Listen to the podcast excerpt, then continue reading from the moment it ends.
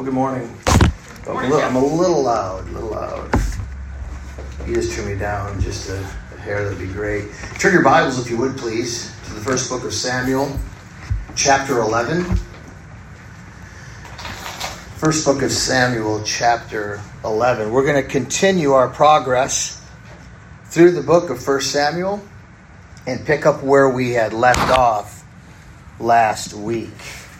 Uh, I'm going to start reading today um, in verse 8, but as the sermon begins to unfold and I unpack it, uh, I'll be uh, going over some of the previous verses and some of the things that stick out, just so we can build a context um, and focus on what is happening in this event. Uh, chapter 11, uh, verse 8 begins with When he numbered them in Bezek, the children of Israel were 300,000, and the men of Judah 30,000. And they said to the messengers who came, Thus you shall say to the men of Jabesh Gilead, Tomorrow, by the time the sun is hot, you shall have help. Then the messengers came and reported it to the men of Jabesh, and they were glad. Therefore the men of Jabesh said, Tomorrow we'll come out to you, and you may do with us whatever seems good to you. So it was on the next day that Saul put the people in three companies, and they came into the midst of the camp in the morning watch and killed the Ammonites until the heat of the day. And it happened that those who survived were scattered, so that no two of them were left together. Then the people said to Samuel, Who is he who said, Shall Saul reign over us? Bring the men that we may put them to death. But Saul said, Not a man shall be put to death this day, for today the Lord has accomplished salvation in Israel. Then Samuel said to the people, Come, let us go to Gilgal and renew the kingdom there. So all the people went to Gilgal, and there they made Saul king before the Lord in Gilgal. There they made sacrifices of peace offerings before the Lord, and there Saul and all the men of Israel rejoiced greatly. Let's pray. Father, you are the one and only awesome, magnanimous God over all the entire creation. Lord, this morning we would just ask, God, that you would just give us a hunger for you, Lord. And that the church would develop an appetite, Lord, for your word and for communion with you, Lord. God, if there's one thing that we can walk away from is, is how devoted are we to our Lord? And how much do we love our Lord? And how much are we willing to sacrifice for our Lord? Lord, let us be the true church that's existing on this planet, Lord that is salt and light to all the dark places that exist in our lives. Lord, we need your help. We would ask, God, that you would clothe us in the full armor of God, not so that we can just go lay on the couch, but, Lord, so that we can go out and face the enemy and be victorious. Advance your kingdom, Lord. We trust that you will do this through the preaching of your word and through the advancement of your church. In Jesus' name, amen. So, this entire event that's happening that we've read through, we started with up until verse 8 last Sunday, it really can be um, categorized in four points. It really covers the entirety of this chapter. Uh, the first point would be the demand. The second point is you'd see is, is desperation. Once the enemy makes a demand upon God's people, you see God's people getting desperate, which is a good thing. Then we see the decree. We see the, the help, the, the looking out. You know, give us some days and, and help us get the messengers, get the, get the message out there to the people and just hope and pray that God would send us a deliverer. And then deliverance comes. Deliverance comes, rescue comes. They are rescued from their tyranny and they are rescued from their oppression. And we can see this pattern. We can look at this pattern that really I, I, I articulates the whole chapter, but this pattern really is the gospel. Think about it for a moment. The, the, the, demands upon our life when we are unconverted. Think about that. The demands of the enemy to be his slave, to be his servant, to be under his dominion, to be tied up in chains and cords of all kinds of sin, unable to rescue ourselves. And then in that moment, each and every one of us who are truly born again, remember that time of awakening in our own personal lives when God had showed us our condition. He showed us the pollution of our life, the depravity of our being, the offenses and the enormity of our sin against a holy God. And not only that, what it cost God in order for us to go free. The value and the enormity of God's grace being displayed upon his people, his mercy instead of wrath. We see the decree, we see the church of Christ in all of this. Yeah, they were looking for messengers, they were looking for a gathering, they were looking for some kind of community, they were looking for hope. But this idea of rescuing and this idea of having desperation all is in context with the local church, the body of Christ.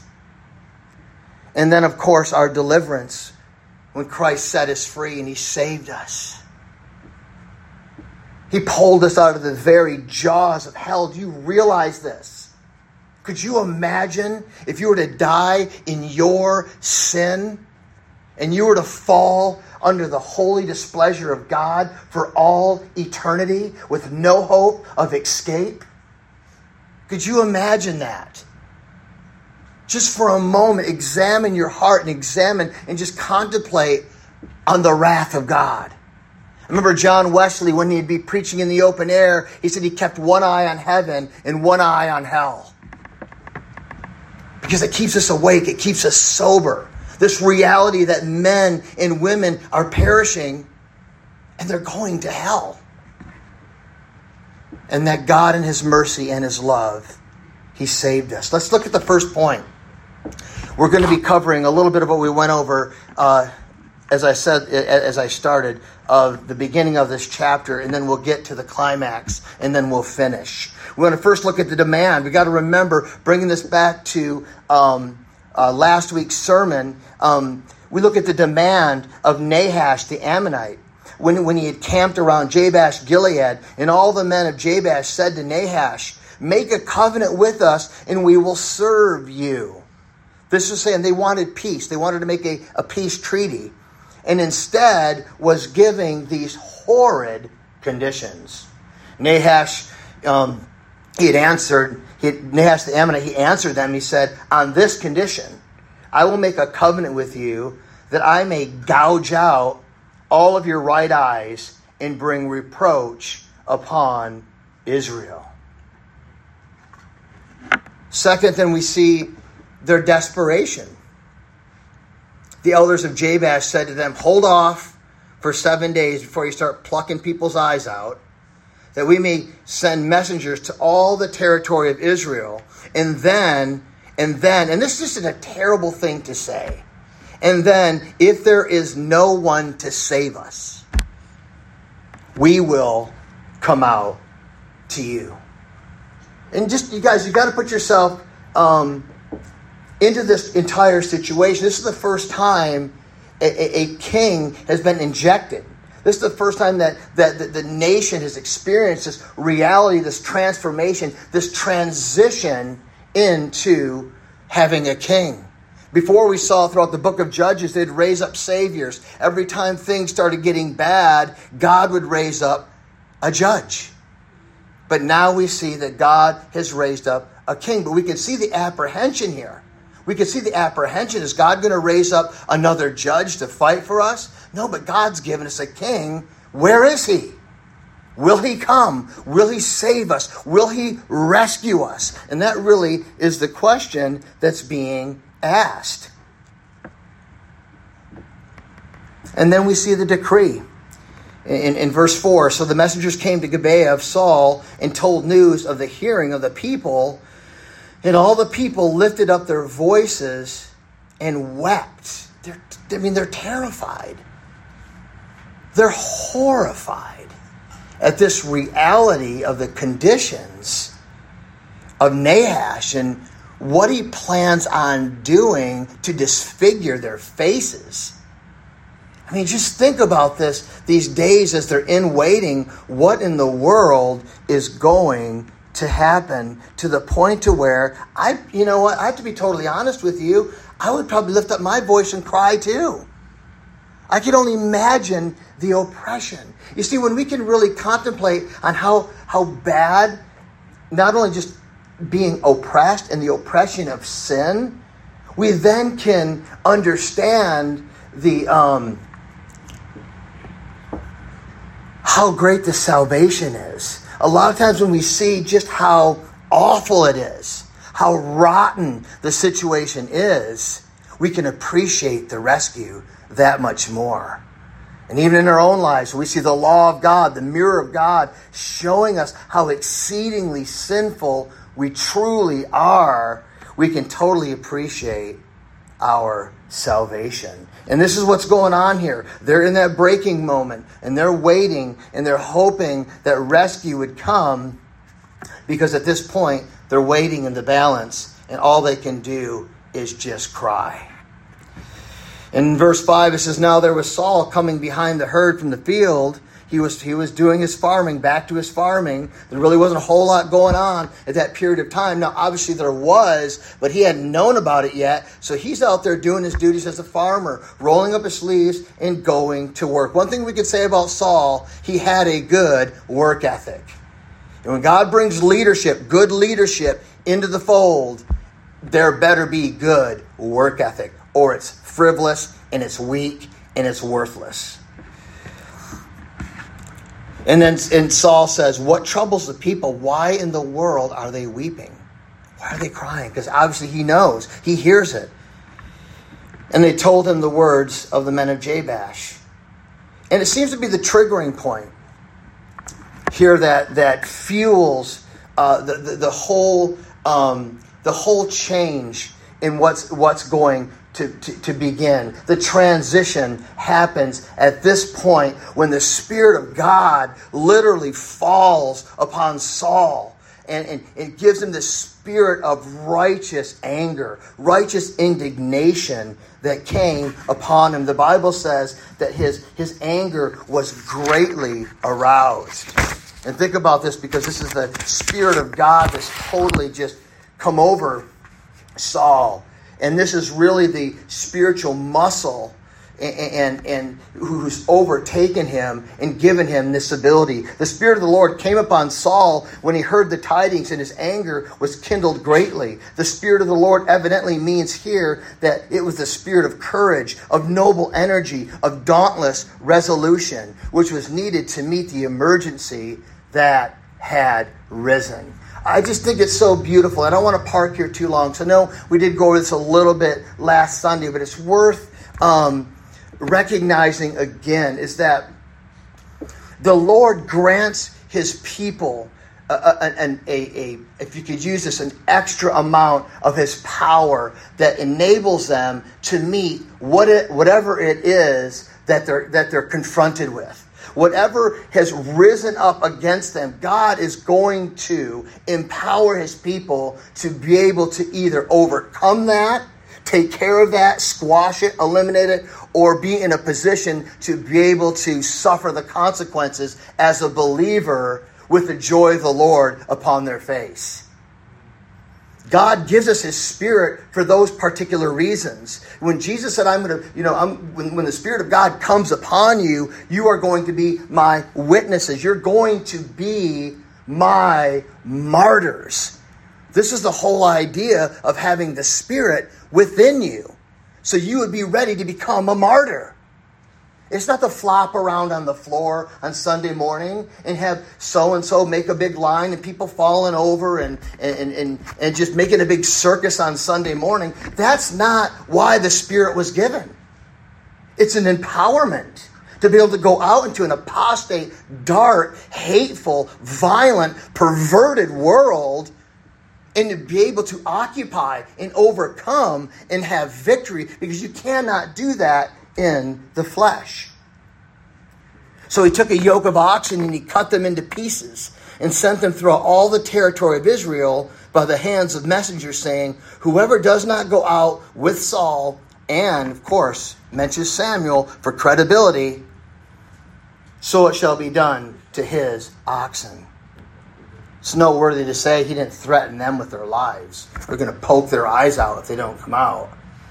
He did threaten their livestock, which was enough for any family to wake up and move. And it says, the fear of the Lord fell on the people. First, it fell upon Saul. Now, the fear of the Lord falls upon the people, and they came out in one consent. That's a beautiful thing when you see God, when, when an emergency situation, when a crisis comes, and we don't all split off and run in separate directions like they did when Christ was going to the cross when Judas came in to the camp and all the Roman soldiers and the and, and, the Jews came to arrest him. They all booked it, man. They were gone.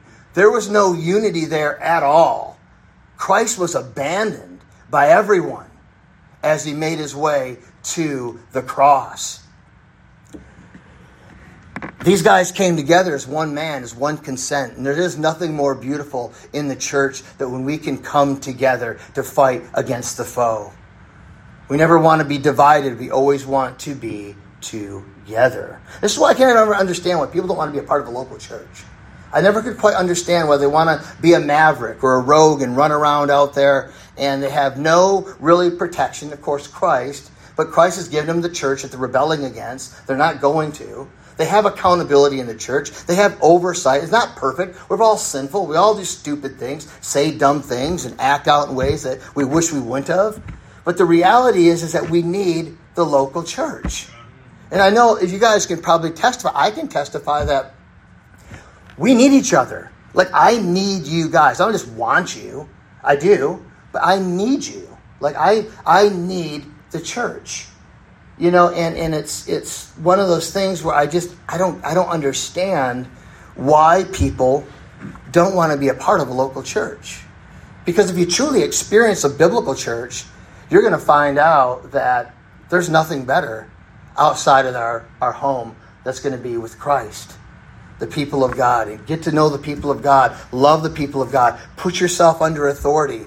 Look have accountability Live your life that way. It's a protective measure as well, and it only serves to help you. It's one man coming together. It's hard to say I'm one man with the church when you're not even in church.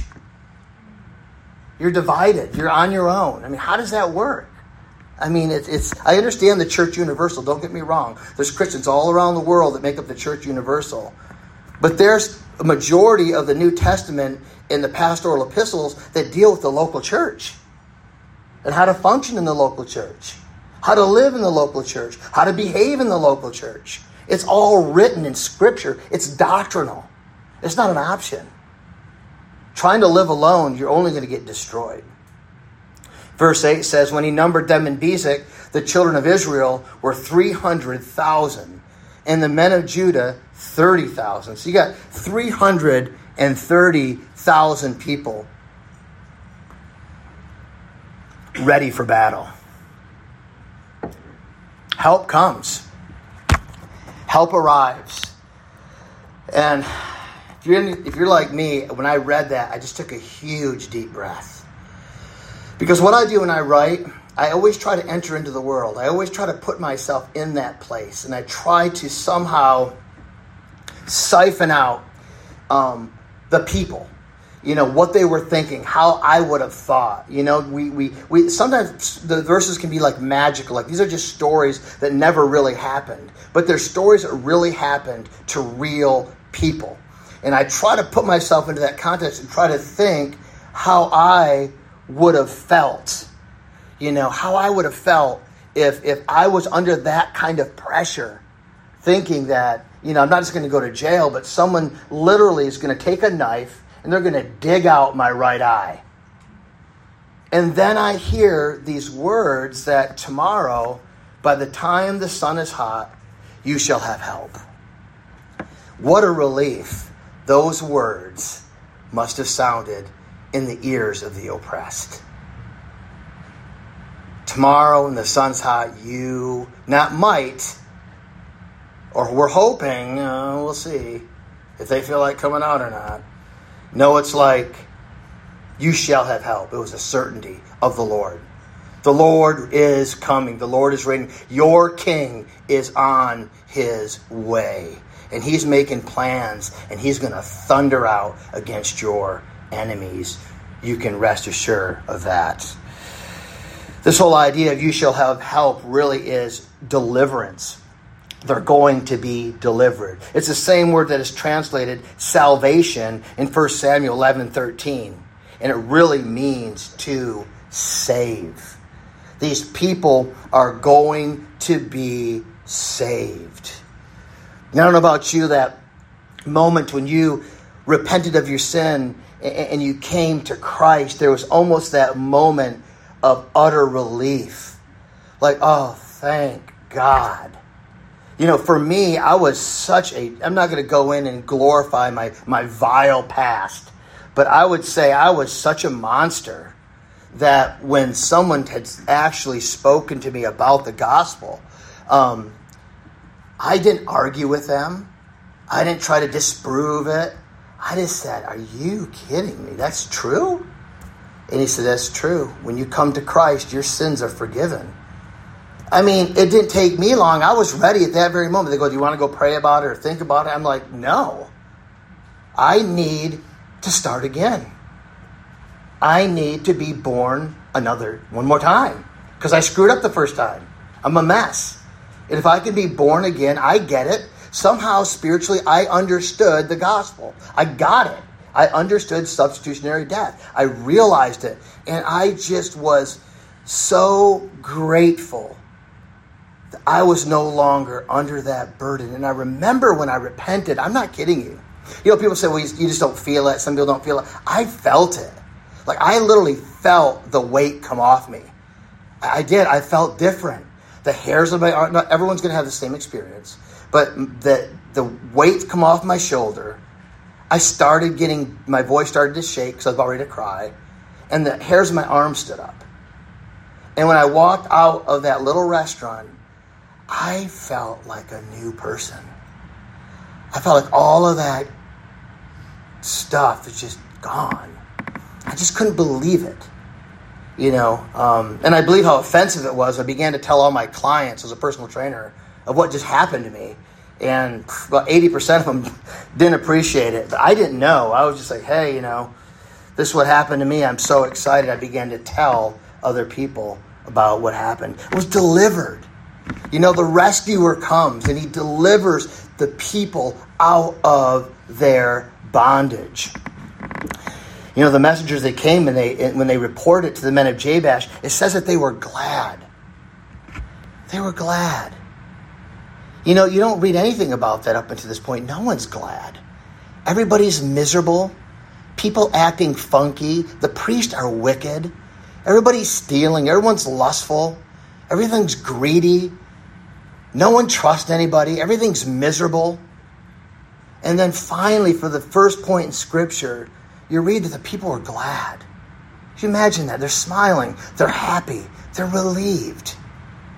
This is a this is a huge point because this is what deliverance does to humanity. When you're delivered, we should have a sense of well-being, a sense of that that that we're free. We're free.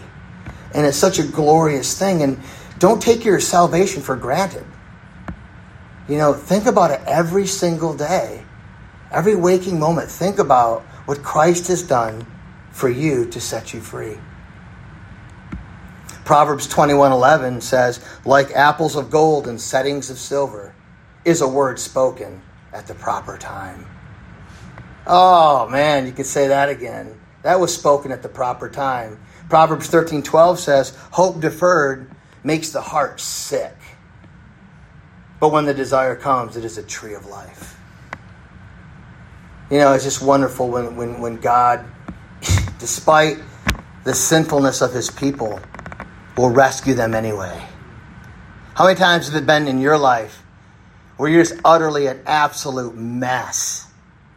Right? And you don't even know if you've repented of your sin or what's going on, or you're entangled in one thing and you fall into another thing, and you just think, man, I am so rotten. I am so vile. I'm not even going to pray. God doesn't want to hear my prayers. I am just, He wants to probably squish me anytime I'm going to be zapped. I can just feel it.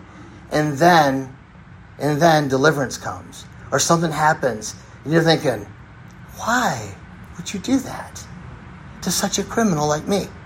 Why would you be so kind and merciful when all I've done is sin against you? All I've done is rebelled. All of I've, I've been backwards. And God blesses you anyway. And it shocks you. You know, because you're expecting to get destroyed. And then He blesses you. You know what happens after that? the deepest conviction falls upon you because you've realized He loves you and you're sinning against someone that loves you very much.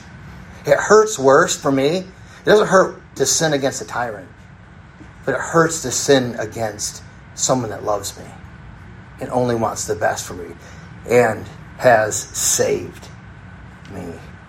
It, it, it takes on a whole different a whole different edge to it there. You know, you think about the the poor girl that was surrounded by the Pharisees getting ready to be crushed. You know, and and you know they're all picking up their stones and all just wanting to take a shot. You know, they bring they bring uh, they bring sinners to Christ to be judged, not to be saved. That's what Pharisees do. And they bring they bring this sinner to Christ, hoping that you know he would give the command to crush her. And obviously, we know the story. We've heard it a million times from what I gather, from what I've read, and I could be wrong, um, people say all kinds of things, what he wrote, this or that. But I don't think it was he who cast, you, you know, he who has not sin cast the first stone. I don't think it was a generalization of sin. I think he was talking about a particular sin that had to deal with a woman that they were involved in. And I believe that is what sparked them to drop their stones because they were an accomplice. Now, it's all we all sin, we all sin and fall short of the glory of God. Yeah, yeah, yeah. No personal accountability at all, right? Think people on the street call them out and they're like, well, everybody sins. No, so we're not talking about everybody, we're talking about you. That changes the whole story, doesn't it? You prioritize someone's life. When you stand before God, the Bible says God has fixed a day. He has set apart a day where you alone will stand before Him. You won't be with your husband. You won't be with your wife. You won't be with your pastor. You won't be with your friends. You'll be all alone. Naked you come into this world, and naked you most certainly will leave this world and stand before God alone. That's the truth. But then the sweet tidings of salvation ring in their ears. Their king is coming to save them reminds me uh, of a verse in the book of Matthew, the fourth chapter, 16th verse, where it says, The people who sat in darkness have seen a great light. And upon those who sat in the region and in the shadow of death, light has dawned. This is the first fruit of Saul's government, and that was the rescue of Jabesh Gilead from the Amorites. And oh, what a rescue it was. This is his first shot out of the gates. We know we can keep reading about Saul getting anointed, Saul getting anointed, Saul getting anointed, right? Thinking, my goodness, when's the guy going to reign as king? Right? But I'll tell you something. You will not reign until the people respect you. You will not have any kind of authority over other people unless you are a man of action and not just a man of words. If you clutch to title idols, degrees, diplomas, whatever else, and you think somehow people are going to respect you because you've got a certificate, you're wrong. They follow action.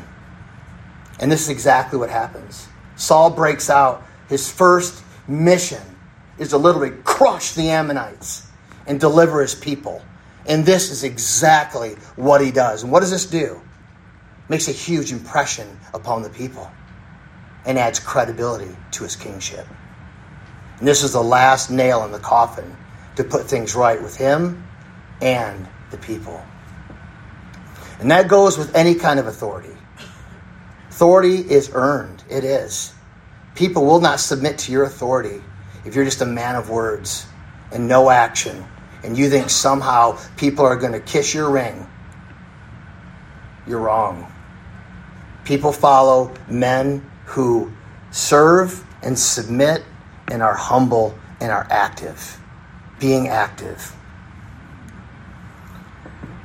It's important to start well, brothers and sisters, and it's really important to finish well. Saul didn't finish very well. He ended up on the end of a sword, obviously in suicide. But he started well. This was the ignition switch. This was the engine that drove him into battle. And it was seemed to me by how it was written that the battle didn't take very long. God doesn't take in Scripture. It doesn't talk a lot about. Talks about obviously the three different groups that they were put in, the three hundred thirty thousand people, how it was done. Notice one thing, which I love about the Word. God doesn't give a lot of spend a lot of time talking about the enemy because he's annihilated so quickly. It's so fast because when God comes to rescue, the enemy deserves zero explanation. He deserves nothing, not even to be talked about. Because when God comes to rescue, he crushes and annihilates the enemy. It's exactly what he does. But we want to be as how Paul, when I think of starting well, we all want to start well, but how awful and unfortunate we see ministers and Christians who start well and then by the end of their life, they fall to pieces. They start going downhill. They end up getting caught up in an adulterous affair. They get caught up in all kinds of things. Next thing you know, they're no longer around. I've had friends that I've known for years who were very, very accomplished in a lot of different ways, and now they hate God. They could out preach me any day of the week. and Now they hate God. They knew the gospel inside and out. They knew all the little reformed language, the things that we say perfectly. Now they hate God. Even one of them's turned into a skeptic. So let us start well, finish well. Paul said in 2 Timothy 4 7, I have fought the good fight. I have finished the race. I have kept the faith. As with every true Christian, the first fruits of our salvation is to extend help to others by declaring Christ to them, that they too can be delivered from the tyrant of sin and oppression. You mean this really should be the first fruits of a believer? Is that obviously there's this up, uprising of love for God and almost astonishment that He saved you, right? and you just have this, this, this, this awe of who God is. You just enjoy God.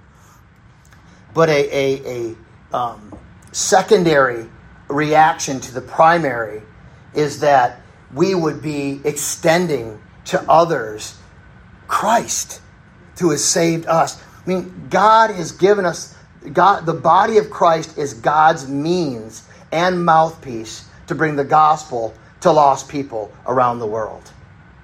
It isn't like we just hide out and then God does the work for us. We're the means of God. People are the means and by which God saves people. It's us. He uses people, saved human beings, to reach other human beings. This is God's way. It'll never change. It's usually more than likely, most of the time, you're going to uh, get involved in evangelism. Isn't going to be on Facebook or any other social media platform. It's going to be face to face. And you'll find face to face is sometimes the most challenging and the most difficult, but it's the biggest threat to the enemy, and that's why you feel that way.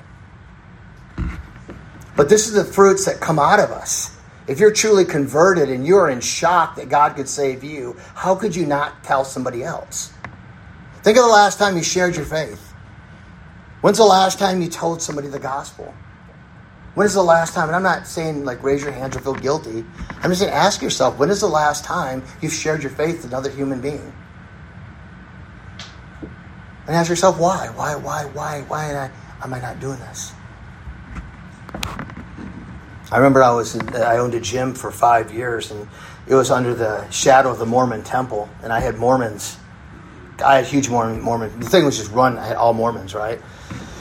And I was just terrified because I didn't know what to say. You know, they had all the answers, right? The textbook stuff, they get you tripped up and stuff. And, and I would train them, and they would just use that time to, you know, to, to proselytize me. And I just get so furi- infuriated.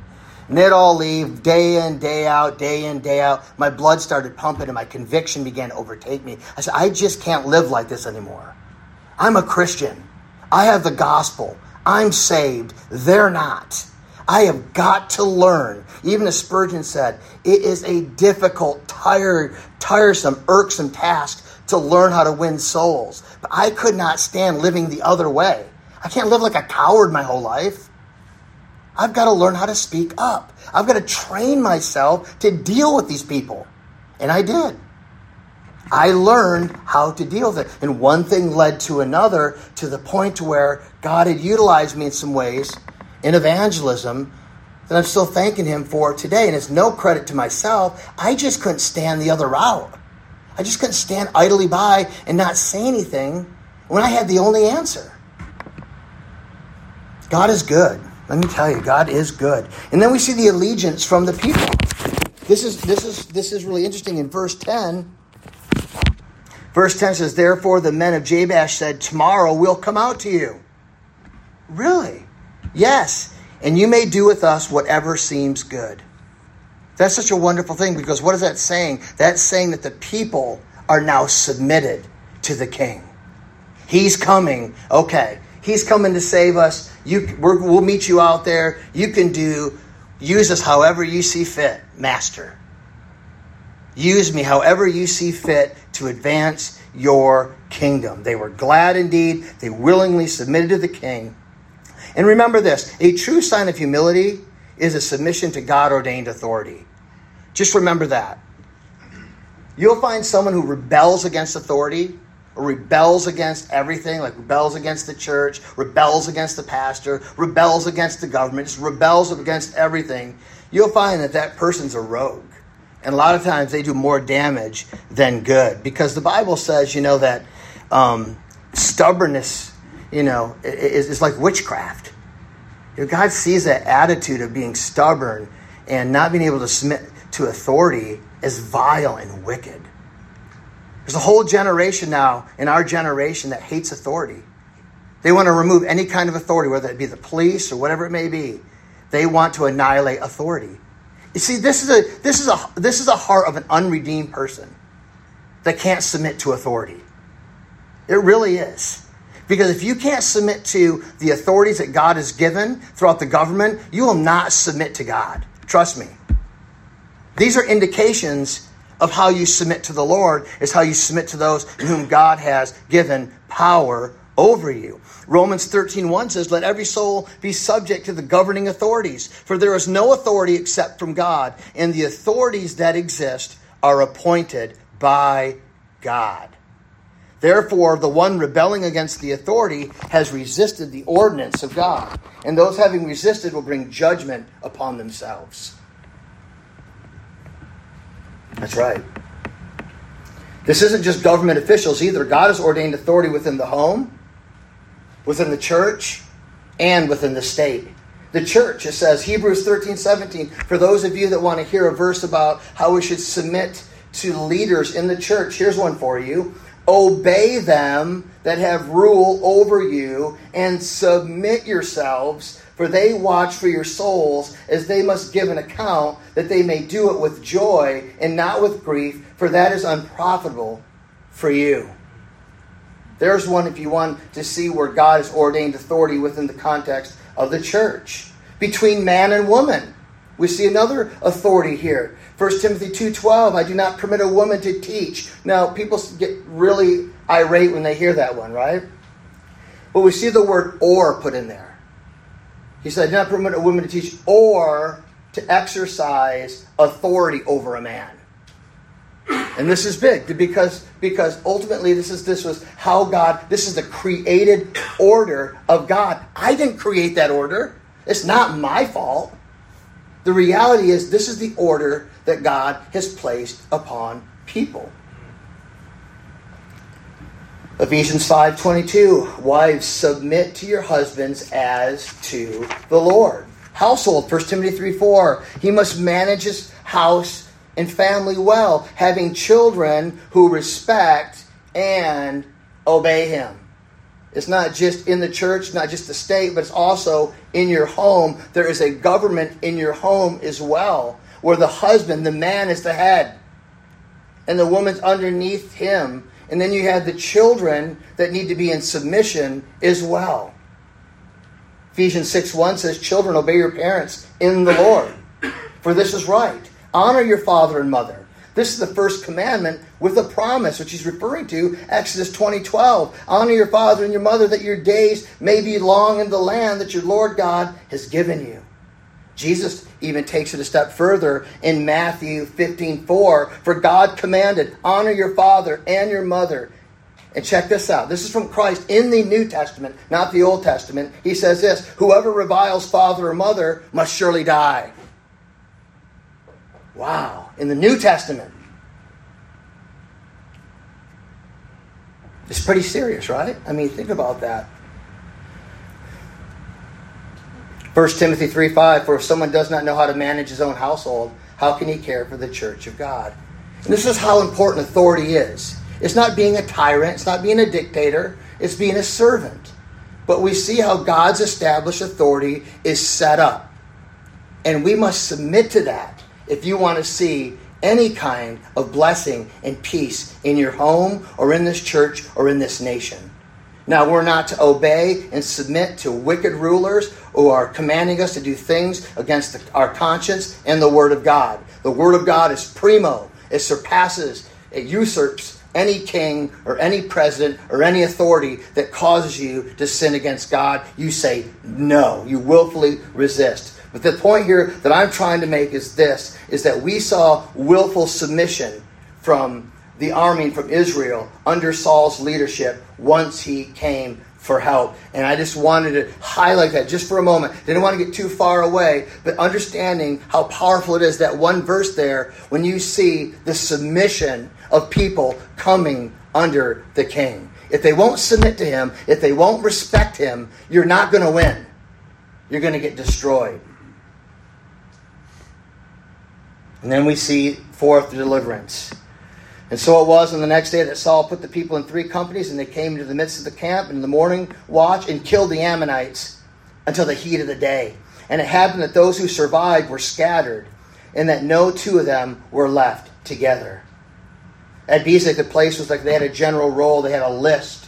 It wasn't too far from Shechem, on the road to Beth Shan, and nearly opposite of the ford of the crossing of Jabesh Gilead. The great number on this roll, this list, showed the effect of Saul's wisdom and his promptitude. Saul knew what he was doing. And I would say it was by the Spirit of God when, it, when he was moved into angry indignation. I believe that, I, I mean, I can only speculate, but I can only see that Saul's wisdom, he didn't have really a wisdom uh, uh, of, of, of a commander like this to be able to do this. It only had to come from the Lord himself. And they literally just annihilated, annihilated the Ammonites. And then the people said to Samuel, Who is he who said, Shall Saul reign over us? Bring them, bring the men that we may put them to death. And we, we know that that came from those um, they called them um, fools and, and from Belial. And they were those who would not follow Saul and instead began to rebel against him, which was opposite of submission. They said, let's kill those folks. How dare they say that? And you notice here, which is really extremely important, we see the people of God now backing their king. We see such a high respect for Saul and honoring their king for what he has done and that he's rescued them, that their attitude is all honor. How dare anybody speak against our king? Where are they? Because we know they said something. Let's kill them. And it was exactly Saul said, no, no one, not a man should be put to death today. No, not after this victory. For today, the Lord has accomplished salvation in Israel. Let there be no more bloodshed. Let's not kill anybody. Let's show mercy and grace. God has just delivered us. Let's celebrate. Then the confirmation. Saul had now proven his ability to reign, and he is reconfirmed as king by Samuel, by Samuel and the people at Gilgal. And then Samuel said, Hey, come, let us go to Gilgal and renew the kingdom there. So all the people went to Gilgal, and there they made Saul king before the Lord in Gilgal. There they made sacrifices of peace offerings before the Lord, and there Saul and all the men of Israel rejoiced greatly. See, in Gilgal there was a sanctuary. And after great doings on the field of battle, we must be reminded always to return to the house of prayer. We must indeed return to the place where it all began. We should enter upon no conflict until after we have been in the sanctuary. And having completed the conflict, we should return to the altar. And we know that Gilgal was one of the circuit places where Samuel had his circuit, and there's where the sanctuary, and there's where the altar was, and that's where they went to worship their Lord and to um, reignite or reconfirm Saul's kingship. At Gilgal, the kingdom was renewed, and at Gilgal, indeed, the kingship of Saul was consummated. Saul had to prove himself before many would accept his reign as king. It is one thing for a person to be anointed or appointed, but the evidence must be in the doing. It seemed, you know, and we think about this, is that as I finish here, um, you know, we think about this this this this whole thing that just happened uh, with this great great victory.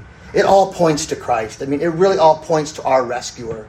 It all points to our Redeemer and how He has rescued us. And it seemed even many of Christ's disciples had different plans as well. I mean, they thought Jesus was going to stomp and thrash the Romans, but scattered when they saw their dreams and shattered with the torches and the kiss of Judas. It must have been a lonely walk up to Via Dolorosa Boulevard, agonizing underneath the cross and under the crosshairs of the wrath of Almighty God. Christ never took his eyes off from the cross, brothers and sisters. Everything you see in Scripture wasn't nature walks and picking apples and hanging out with the boys. Everything had a purpose. Not one thing that Christ did in the New Testament didn't have some sort of purpose that was taken to the cross. Everything was dialed in perfectly. He was going to the cross, and everything was in context. Everything he did, everything he said, every place that he went, all fell into the same game plan as the cross. Satan tempted him. Peter tried to distract him. The Jews tried to kill him. The Romans made fun of him. And the people abandoned him. But he never lost sight of Calvary. Not once. And thank God. Remember this coming about demands. When demands come in your life, in which they will, sometimes they come from every direction. Never make peace with the enemy. Never, ever make peace with the enemy. Instead, become desperate. Default to desperation. And don't take the easy way out because eventually it'll be slavery and you'll be worse off than when you started. Get desperate. In times of great distress, do what the people of God did. They cried out to Saul, cry out to God. Cry out to the King of Kings. The decree seek shelter in Christ, but also in the local church. Do this. I tell you this for your own soul, for your own sake, not for my benefit. Honestly, we want you here. Okay, you need to be with the family of God. And deliverance, your deliverance will come eventually. It may not come when you expect it, and when, when you commanded it, but it'll come. Most certainly, it will come one way or another. It'll either come in your lifetime or it'll come at your death, but it will come. Let's pray. Father, we thank you for our time together this morning. We thank you for your word. Lord, how greatly I've failed, Lord, to even keep many of those things, Lord, that you remind me of in this in this exact sermon today. Help me, Lord. Lord, help me move into deeper waters. Lord, I pray over the church today, Lord, that we would join as one man, that we would unify for the glory of Christ, that we'd put away childish things. We begin to put all of our efforts into one thing that's the worship of Christ and the advancement of the kingdom of God. In Jesus' name, amen. Amen. Amen. Thank you, Pastor Joe, for that beautiful message, for that wonderful.